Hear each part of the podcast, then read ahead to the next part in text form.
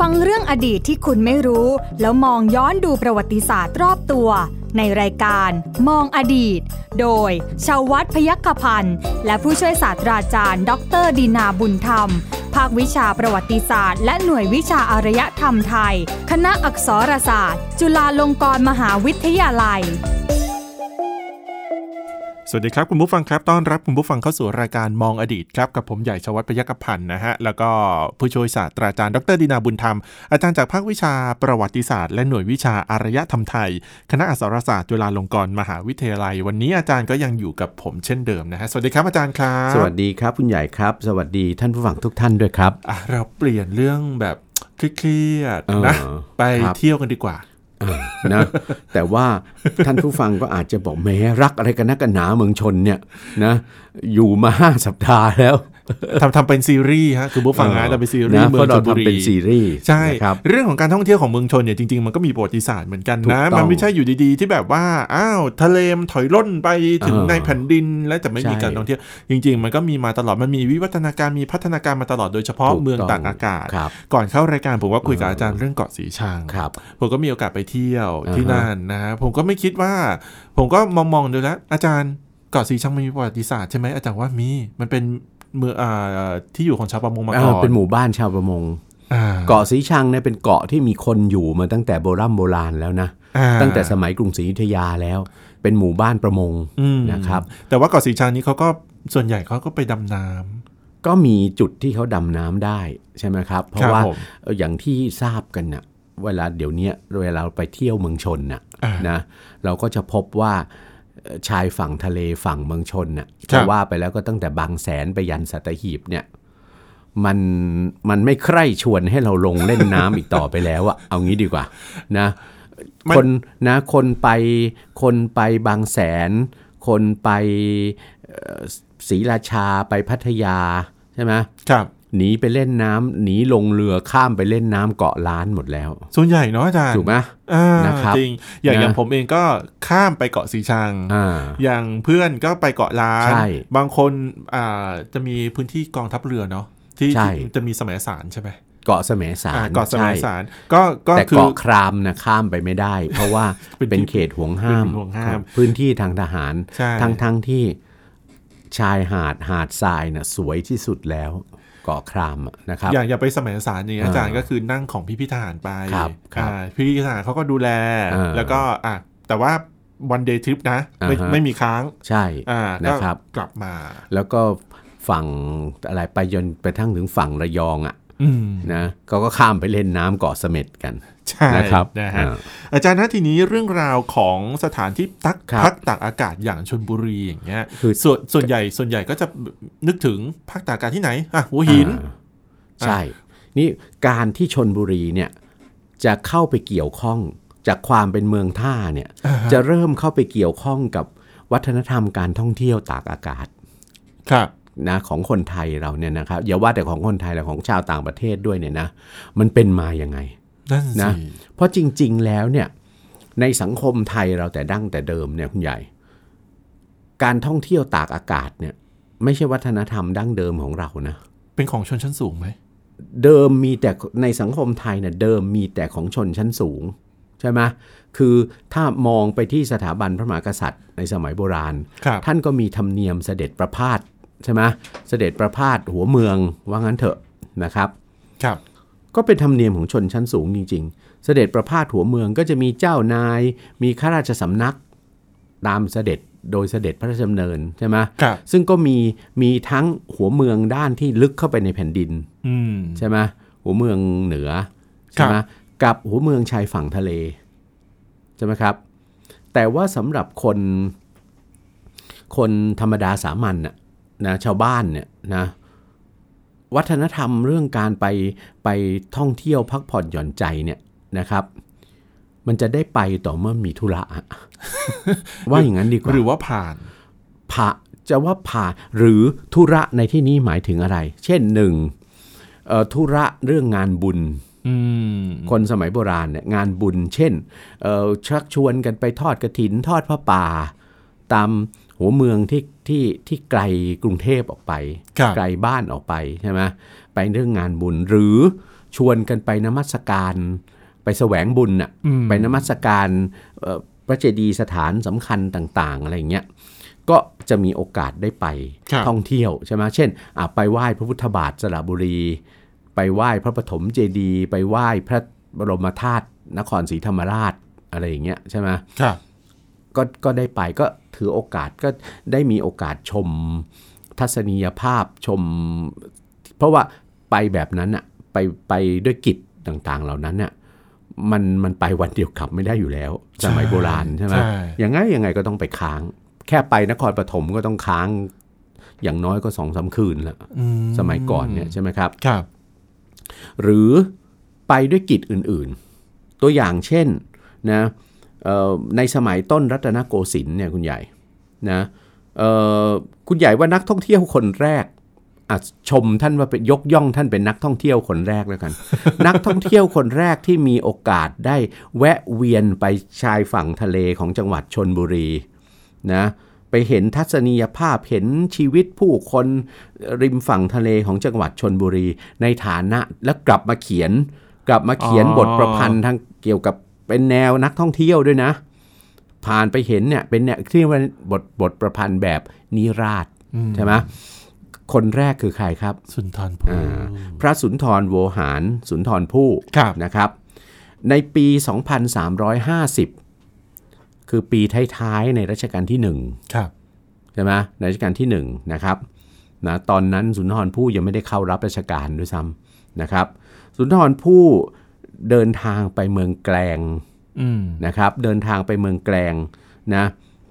ซึ่งปัจจุบันนี้คืออำเภอแกลงจังหวัดระยองครับใช่ไหมครับนะก็บอกเดินทางไปโดยวัตถุประสงค์ว่าจะไปเยี่ยมไปเยี่ยมบิดาของท่านอืมนะตรงเนี้ยพอบอกว่ามีจุดประสงค์จะไปเยี่ยมบิดาของท่านเนี่ย เกิดมีการไปเหมาเอาว่าท่านเป็นคนเมืองแกลงอืมว่าท่านเกิดที่เมืองแกลง ความเข้าใจผิดตรงเนี้ยมันก็นำไปสู่การไปสร้างอนุสาวรีย์ของท่านที่นั่นใช่ไหมครับที่อำเภอแกลงใช่ไหมอนุสาวรีย์สุนทรภู่นะไปไปที่นั่นทั้งทั้งที่จริง ๆ แล้วเนี่ยพื้นเพจริงๆเนี่ยท่านเกิดที่วังหลังครับ เกิดที่วังหลังตรงสิริราชน่ะนะครับนะนั่นคือชาติภูมิของท่านจริงๆนะตรงนั้นนะแต่ว่า ไม่ทราบว่าบิดาท่านไปทำอะไรที่นั่นอืมนะท่านก็ไปเยี่ยมใช่ไหมครับทีนี้ในนิราชเมืองแกลงเนี่ยท่านจะผ่านนะแสดงว่าท่านไปทางเรือนะเรือทะเลนะครับท่านจะผ่านเขตจังหวะชายฝั่งซึ่งอยู่ในเขตจังหวัดชนบุรีปัจจุบัน จากเหนือไปใต้เลย มีอะไรบ้างนะผ่านบางปลาสร้อยครับนะเมืองบางปลาสร้อยไงใช่ไหมคือเมืองชนบุรีอะผ่านหนองมน แม่หิวเลย รู้สึกข้าวหลามหิวขึ้นมาทันทีข้าวหลามนะทุกทุกวันนี้คุณใหญ่เห็นมาของกินสารพัดเลยใช่ข้าวหลามขนมจากหอยจ้อ อาจารย์อย่าพูดหอยจ้ออืม พูดถึงอะอร่เนี่อยยเดี๋ยวเดี๋ยวจบรายการแล้วขับรถไปกันเลยอ่านะหนองมนนะ บ้านไร่อืมนะครับ บางพระครับบางละมุงอืมนาเกลืออะฮะพัทยา นาจอมเทียน ห้วยขวางห้วยขวางในที่นี้ไม่ได้หมายไม่ถึงไม่ได้หมายถึงแถวนี้นะไม่ใช่กรุงเทพเขตนะเขตเขตห้วยขวางแถวนี้นะนะและหนองชะแงวซึ่งปัจจุบันเรียกว่าบ้านชากแงวครับก่อนจะเข้าสู่อำเภอเขตอำเภอแกลงจังหวัดระยองอืมนี่แสดงว่าท่านเดินทางทั้งทางบกทั้งทางเรือเลยนะเนี่ยครับนะอะชื่อบ้านนามเมืองเหล่าเนี้ยนิราชเมืองแกลงนะท่านไปอ่านดูแล้วกัน ท่านจะเห็นว่าท่านสุนทรภู่เนี่ย ท่านบรรยายสิ่งที่ได้พบได้เห็นอะไรต่างๆ เหล่านี้เนี่ยนะครับเอ่อในในบริเวณอะไรพื้นที่ชายฝั่งของเมืองชนบุรีเนี่ยครับนะอย่างละเอียดทีเดียวอืมนะยกย่องท่านว่าเป็นนักท่องเที่ยวรายแรกแล้วกัน ที่ที่มีโอกาสเดินทางผ่านไปตรงนั้น แล้วท่านก็บรรยายถึงความน่าสนใจ ความน่าตื่นตาตื่นใจต่าง ๆ ที่ท่านได้เห็นครับใช่ไหมครับ แต่อย่างไรก็ตามนะ เรื่องของการออกไปเห็นไหมการออกไปไปเพื่อการพักผ่อนหย่อนใจอืมการท่องเที่ยวเนี่ยนะครับครับ ในในเขตพื้นที่จังหวัดชนบุรีเนี่ย ยังเป็นเรื่องอะไรอยู่สำหรับชนชั้นสูงนะเอ่อผู้ดีมีตระกูลอยู่นะครับ แล้วต่อมาก็เช่นเดียวกันนะครับ จะเห็นว่าในรัชกาลที่4 รัชกาลที่4เนี่ยทรงเริ่มธรรมเนียมการเสด็จพระราชดำเนินประพาสหัวเมืองอืมใช่ไหมในสมัยรัตนโกสินทร์นะครับนะครับเอ่อแล้วก็รัชกาลที่ 4 ท่านก็โปรดเสด็จทางทะเลด้วย มีเรือพระที่นั่งซึ่งเป็นเรือกลไฟแบบฝรั่งแล้วไงครับนะครับ พื้นที่จังหวัดชนบุรีพื้นที่แรกที่เสด็จประพาสก็คือเกาะสีชังครับเพราะอยู่ใกล้ปากแม่น้ำเจ้าพระยาที่สุดยิใช่งไหมคตรับรงก็ถึงแล้วอ่ารัชกาลที่4เนี่ยเสด็จประพาสเกาะสีชังนะครับ ก็เสด็จขึ้นแล้วก็ทอดพระเนตรเห็นหมู่บ้านชาวประมงใช่ไหมครับ แล้วก็มีหมู่บ้านหมู่บ้านหนึ่งซึ่งอยู่ที่หัวเกาะอืมฮะนะหัวเกาะเนี่ยนะครับ ปรากฏว่าเอ่อทรงเยี่ยมราษฎรที่ที่หมู่บ้านนั้น แล้วก็ทรงพบว่าที่หมู่บ้านนี้เนี่ยนะมีมีสุภาพสตรีชราท่านหนึ่งครับนะอย่าเรียกว่าคุณยายเลย คงเป็นคุณทวดแล้วล่ะ อายุเกินร้อยปีแล้วอะอืมนะยังแข็งแรงความความจะไม่หลงไม่ลืมนะครับครับแล้วชาวบ้านยกให้เป็นเป็นเป็นเหมือนเป็นหัวหน้าหมู่บ้านอะครับนะครับ เอารัชการที่สี่ท่านก็โปรด โอ้โหทำไมคนอายุเป็นร้อยแล้วเนี่ยยังมีสุขภาพแข็งแรงสมบูรณ์ ท่านก็พระราชทานเสื้อผ้าเงินทอง แล้วพระราชทานบรรดาศักดิ์ครับเป็นคุณเท้าคีรีรักษานะครับ คีรีในที่นี้ก็คือภูเขาภูเขาก็คือตัวเกาะอะนะเป็นเท้าคีรีรักษานะได้บรรดาศักดิ์ไปเลยนะแต่ว่าและเกาะสีชังเนี่ยครับก็เป็นที่รับรู้ของอะไรของราชสำนักไทยใช่ไหมเอ่อตั้งแต่สมัยรัชกาลที่ 4 ในรัชกาลพระบาทสมเด็จพระจุลจอมเกล้าเจ้าอยู่หัวใช่ไหมโปรดเกาะสีชังมากครับเพราะไปจากกรุงเทพก็ไม่ไกลใช่ไหมก็ทรงสร้างพระราชวังที่ประทับใช่ไหมครับขึ้นบนเกาะสีชังนะครับ คือพระจุฑาทุตราชฐานนะที่เรียกชื่อนี้ก็เพราะว่าเอ่อเรียกชื่อตามพระราชโอรสไงสมเด็จเจ้าฟ้าจุฑาทุตธราดิลกครับนะครับ ซึ่งมีประสูติการที่พระราชวังบนเกาะสีชังอืมนั้นนะครับครับก็พระจุฑาทุตราชฐานปัจจุบันนี้นะเอ่อพระบาทสมเด็จพระจุลจอมเกล้าเจ้าอยู่หัวเนี่ยเอ่อ ไม่ได้ประทับไม่ได้ใช้พระราชวังนี้จนตลอดรัชกาลครับพอเกิดเหตุวิกฤตการณ์รอสอ112แล้วอะนะก็ไม่สบายพระไทย แล้วก็เหมือนกับเป็นความทรงจำที่ไม่ดีของพระองค์ท่านใช่ไหมที่บริเวณเกาะสีชัง แล้วมันเป็นเป็นบริเวณที่เกิดเหตุที่ไม่น่าเป็นความทรงจำที่ดีใช่ไหมครับจากนั้นก็ไม่ได้เสด็จหลังเหตุการณ์นั้นก็ไม่ได้เสด็จออก ไปประทับที่พระจุฑาทุตราชฐานอีกเลย แต่ทรงรื้อพระที่นั่งองค์หนึ่งนะครับ ที่พระจุฑาทุตราชฐานเนี่ยมาปลูกใหม่ในพระราชวังดุสิตซึ่งเป็นพระที่นั่งไม้สักทองทั้งหลัง คือพระที่นั่งวิมานเมฆครับคือเดิมตอนที่พระที่นั่งวิมานเมฆยังอยู่ที่พระจุฑาทุตราชฐานเนี่ยเรียกชื่อว่าพระที่นั่งมันธาตุรัตนโรธแต่ว่าทรงรื้อมาเพราะเรือนไทย ที่ปลูกด้วยไม้สมัยก่อนเนี่ยบ้านบ้านจะปลูกทรงยุโรปอะไรก็แล้ว แต่มันรื้อไปปลูกใหม่ได้ไงอืมนะครับครับนะอันนั้นก็เราก็ทราบว่าเป็นที่มาของพระที่นั่งวิมานเมฆใช่ไหมซึ่งเป็นพระที่นั่งไม้สักทองนะองค์สำคัญเนี่ยนะครับ หลังจากนั้นนะก็เกิดมีธรรมเนียมใช่ไหมของของชนชั้นสูงใช่ไหมครับที่ที่ท่านจะเดินทางออกมานะเอ่อ พักตากอากาศกันน่ะนะครับ ก็จะพบว่ามีเจ้านายนะเริ่มมีมีเจ้านายในราชวงศ์เนี่ยนะครับที่โปรดไปสร้างที่พักตากอากาศครับอยู่ที่ที่ชายฝั่งทะเลตะวันออกนะชายฝั่งของจังหวัดชนบุรีเนี่ยนะครับครับแล้วที่สำคัญเจ้านายเนี่ยเวลาเวลาท่านจะไปสร้างที่พักที่ประทับ ตำหนักที่ประทับตากอากาศเนี่ยท่านก็มักจะไม่ไปสร้างในที่ชุมชนใช่ไหมใช่อ่าไม่ไม่มักจะไม่ไปสร้างในที่ชุมชนที่เป็นที่เป็นอะไรนะ ชายฝั่งของที่เป็นตัวเมืองอะไรเงี้ยมากเท่าไหร่ละท่านก็คจะรับโดยมากที่ที่จะไปเจ้านายหรือ หรือผู้มีอันจะกินน่ะเขาจะไปสร้างบ้านตากอากาศกันเนี่ยจะต้องกระเถิบออกมาให้มันห่างชุมชน อืมแต่ก็ไม่ห่างมากอะไรเงี้ยใช่ไหมใช่ฮะ เอ่อเจ้านายพระองค์แรกนะที่ควรกล่าวถึงว่าไปปลูกพระตำหนักประทับเอ่อตากอากาศนะคือสมเด็จพระศรีสวรินทิราบรมราชเทวี พระพันวษาอายิกาเจ้าครับนะส่งไปปลูกตำหนักที่ประทับอยู่ที่ศรีราชานะครับนะแล้วก็เอ่อหลังจากนั้นนะฝั่งทะเลตะวันออกเนี่ยก็เป็นที่ ที่เจ้านายเสด็จออกมาประพาสใช่ไหมครับ และผู้มีอันจะกินจากกรุงเทพเนี่ยก็เริ่มออกไปกัน เริ่มตามไปอ่าเริ่มเริ่มตามไปนะแต่ว่า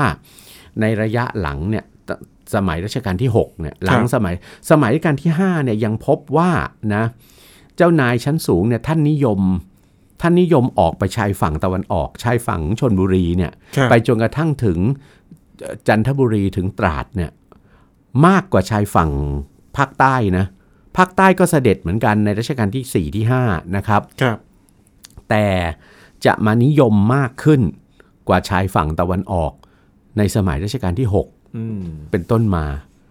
นะก็จะเห็นว่าในสมัยรัชกาลที่ 6 เนี่ยนะครับทรงให้ความสำคัญกับชายหาดทางทางฝากตะวันตกมากกว่าครับใช่ไหมคือชายหาด ของจังหวัดเพชรบุรีกับประจวบคีรีขันธ์ใช่ไหมนั่นก็คือตรงไหนเริ่มมีความสำคัญ หาดเจ้าสำราญอืมหาดชะอำครับหาดหัวหิน เริ่มมีความสำคัญขึ้น โดยเป็นที่พักตากอากาศของเจ้านายและชนชั้นสูงครับแต่ว่าฝั่งตะวันออกเนี่ยความที่คุณใหญ่คิดดูนะเชื่อว่าคุณใหญ่ ไปมาแล้วทั้งสองฝั่งอะแหละใช่นะจากกรุงเทพอะฝั่งไหนเดินทางใกล้กว่ากัน ฝั่งตะวันออกตะวันออกใช่ เพราะฉะนั้นความที่ฝั่งตะวันออกเนี่ยมันใกล้กว่าไงครับโอ้โหฝั่งตะวันตกฝั่งหัวหินน่ะสมัยก่อนนะไม่ต้องพูดถึงกว่าจะมีถนนเพชรเกษมนะครับ กว่าจะมีถนนเพชรเกษมอะต้องไปทางรถไฟทางเดียวถูกไหมสมัยก่อนาใช่แล้วรถไฟอะสมัยก่อนเนี่ยนะครับ จากกรุงเทพกว่าจะถึงหัวหินน่ะ ออกจากกรุงเทพเช้าถึงหัวหินเกับเย็นแล้วอะอืมนั้นวันแรกอะเสียไปทั้งวันเลยครับนะครับ แล้วยิ่งถนนเพชรเกษมเกิดขึ้นใหม่ ๆ เนี่ยนะ ไม่ใช่ถนนที่ดีเหมือนปัจจุบันเนี้ยใช่ไหมแล้วแล้วไม่ได้ตัดพระรามสองด้วยนะ บางจุดเนี่ยนะต้องต้องไปทางนครปฐมก่อนใช่นะใช่ไหมไปสัมพรานแล้วก็เข้านครปฐมก่อนนะแล้วถึงจะวกลง แล้วถนนเพชรเกษมสมัยก่อนเนี่ยเอ่อมีดีเป็นช่วงที่ช่วงที่เข้าเมืองอะ จะดีหน่อยครับแต่พอออกนอกเมืองไปก็เป็นลูกลังอืมนะครับ อย่างสมัยสมัยอาจารย์เด็ก ๆ เนี่ยครับนะโอ้โหจำได้ไม่เคยลืมเลยถ้าจากลาดบุรีวิ่งไปเพชรเกษมอะลูกลังวิ่งกันฝุ่นแดงไปหมดอะยังทันนะจะบอกให้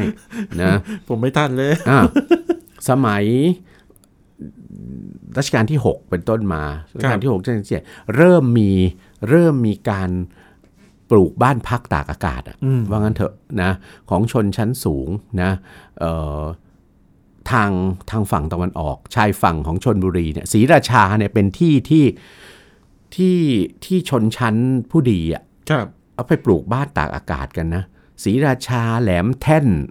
อะไรต่างๆ เหล่าเนี้ยตรงนั้นเนี่ยนะครับ พอๆกับคือถ้าใครไม่อยากเดินทางไกลไงไกลมากก็ ปลูกที่ฝั่งเมืองชนอืมถ้าใครนิยมแต่แต่นิยมกันมากไปปลูกทางฝั่งหัวหิน ถูกไหมครับครับนะทีนี้พอเข้าสู่ยุคหลังสงครามโลกครั้งที่สองยุคหลังสงครามโลกครั้งที่สองเนี่ยนะเอ่อความผันผวนทางการเมืองโลกเนี่ยครับคุณใหญ่มีส่วนนะทำให้เกิดพัฒนาการของชายฝั่งทะเลของจังหวัดชนบุรีเนี่ยกลายเป็นแหล่งท่องเที่ยวสำคัญนะครับอืม สงครามเวียดนามครับนะสงครามเวียดนามซึ่งเกิดขึ้นเกือบตลอดอะไรครับ เกือบตลอดทศวรรษที่ 2,500อะใช่ไหมนะ2,000 ประมาณ 2,000 2,500 หน่อย ๆ ไปจนกระทั่งถึง 2,518 นั่นนะครับใช่ไหมกินเวลายาวนานมาก ใช่ไหมครับเอ่อตรงนั้นน่ะทำให้อะไร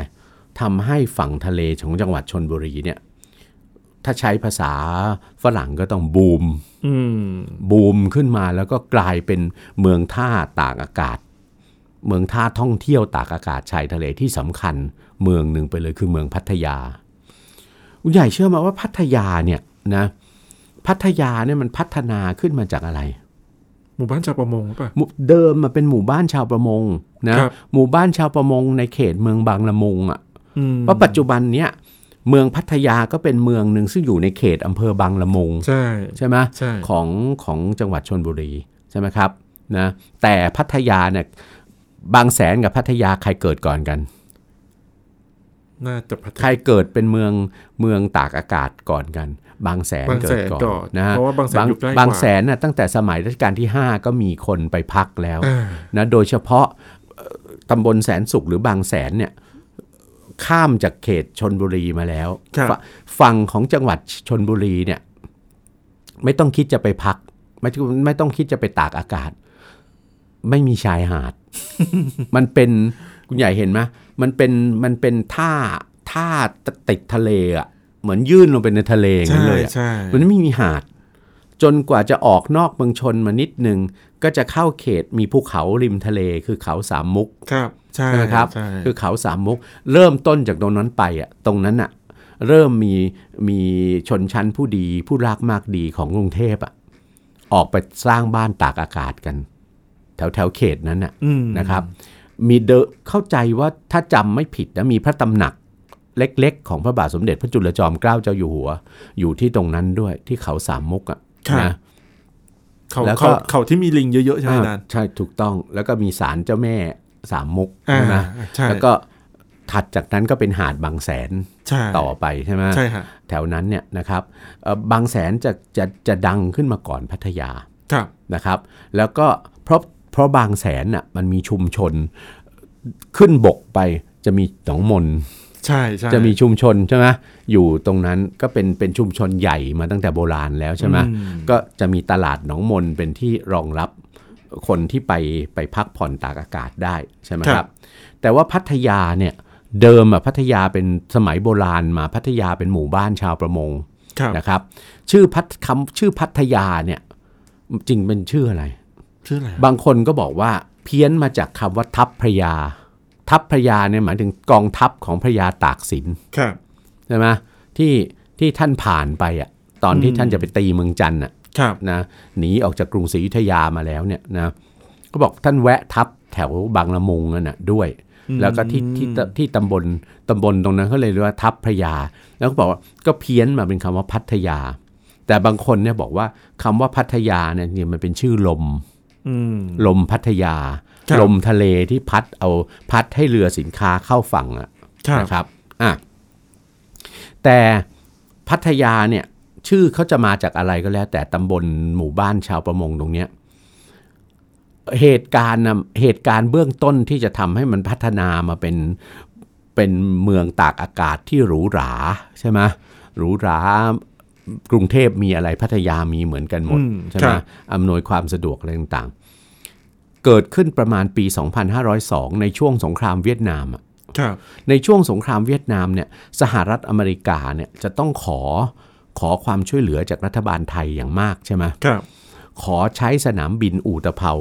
อ่าอย่าเรียกว่าขอใช้เลย สร้างให้ด้วยใช่ไหมขอใช้พื้นที่เออให้เออให้จากเกาะกับกองทัพเรืออ่าแล้วก็สร้างสนามบินเนี่ยครับเครื่องบินรบของสหรัฐอเมริกาเนี่ย ใช้ ใช้ฐานทัพเรือสัตหีบส่วนที่จะติดไปทางระยองแล้วเนี่ยครับใช่ไหมครับนะสร้างสนามบินอู่ตะเภาข้างในสนามบินอู่ตะเภาเนี่ยเหมือนเหมือนฐานทัพอากาศเล็กๆเลยนะครับสหรัฐอเมริกาเนี่ยกองทัพสหรัฐอเมริกาสร้างสิ่งอำนวยความสะดวกนะครับ ขึ้นในนั้นเต็มไปหมดเลยอืมแต่ขณะเดียวกันเนี่ยมันยังมีฐานกำลังของสหรัฐอเมริกาอีกที่หนึ่งครับ ซึ่งเป็นฐานกำลังใหญ่ที่นครราชสีมาอ่าซึ่งมีฐานบินอีกฐานหนึงเกิดขึ้นที่นั่นใช่ไหมครับซึ่งปัจจุบันก็เป็นกองบินของกองทัพอากาศเข้าไป นี่สหรัฐเนี่ยเขาก็จะต้องมีนโยบายดูแลทหารเขาใช่ไหมในเวลาที่ทหารที่ที่ที่ที่ที่การออกรบอะครับก็จะออกกันเป็นผลัดใช่ไหมผลัดที่กลับมาพักอะ เขาก็ต้องการการพักผ่อนอะไรต่างๆ บ้างใช่ไหมเอ่อก็สหรัฐก็จัดรถบรรทุกอืมนะนำทหารมามาพักผ่อนที่หาดพัทยาอืมโดยเช่าบ้านตากอากาศของของชนชั้นสูงอะครับนะพระยาสุนทรอะไรสักอย่างเนี่ยนะครับ ที่หาดพัทยาเนี่ยเลยเป็นที่มาตั้งแต่นั้นอะทหารฝรั่งติดอกติดใจกันใช่ไหมเอาว่าเออเป็นชายหาดที่สวยสงบครับ ในสมัยนั้น และจากนั้นก็เริ่มโตเป็นเมืองเมืองท่องเที่ยวเนี่ยอืมขึ้นมาเรื่อยๆ จนกระทั่งเอ่อต้องเรียกว่าอะไรนะ เติบโตและทันสมัยครับยิ่งกว่าเขตอำเภอเมืองชนบุรี ใช่ไหมครับ ในที่สุดก็เลยประกาศเป็นเขตอะไรนะ เขตการเขปกตครองพื้พินเศที่ษแคนการปกครองพิเศษเป็นเมืองพัทยาครับแล้วก็มีความพัฒนาการจนเป็นที่รู้จักใช่ไหม ของนักท่องเที่ยวจากทั่วทุกมุมโลกอืมใช่ไหมจนกระทั่งถึงปัจจุบันครับนะครับ อันเนี้ยคือพัฒนาการด้านความเป็นเมืองท่าสำหรับการท่องเที่ยวตากอากาศ แล้ววัฒนธรรมการตากอากาศชายทะเลของคนไทยเราในสังคมไทยเราไม่ใช่เฉพาะแต่คนไทยแล้ว ปัจจุบันนี้ก็คือ ต่างชาติก็รู้จักแล้วชาวเดี๋ยโลนี้กด้วยนะครับใช่ครับทุกคนผมรู้จักพัทยา เอาละฮะนี่คือเรื่องราวทั้งหมดของจังหวัดชลบุรีนะฮะขอบคุณครับสำหรับการติดตามในรายการมองอดีตนะครับยังไงก็ติดตามกันได้นะฮะวันนี้ผมใหญ่ชวัฒน์พยัคฆพันธ์และผู้ช่วยศาสตราจารย์ดรดินาบุญธรรมลาคุณผู้ฟังไปก่อนครับ สวัสดีครับ สวัสดีครับ ติดตามรายการได้ที่ www.thaipbspodcast.com แอปพลิเคชัน Thai PBS Podcast หรือฟังผ่านแอปพลิเคชัน Podcast ของ iOS Google Podcast Android Podbean SoundCloud และ Spotify ติดตามความเคลื่อนไหวของรายการและแสดงความคิดเห็น โดยกดถูกใจที่ facebook.com/thaipbspodcast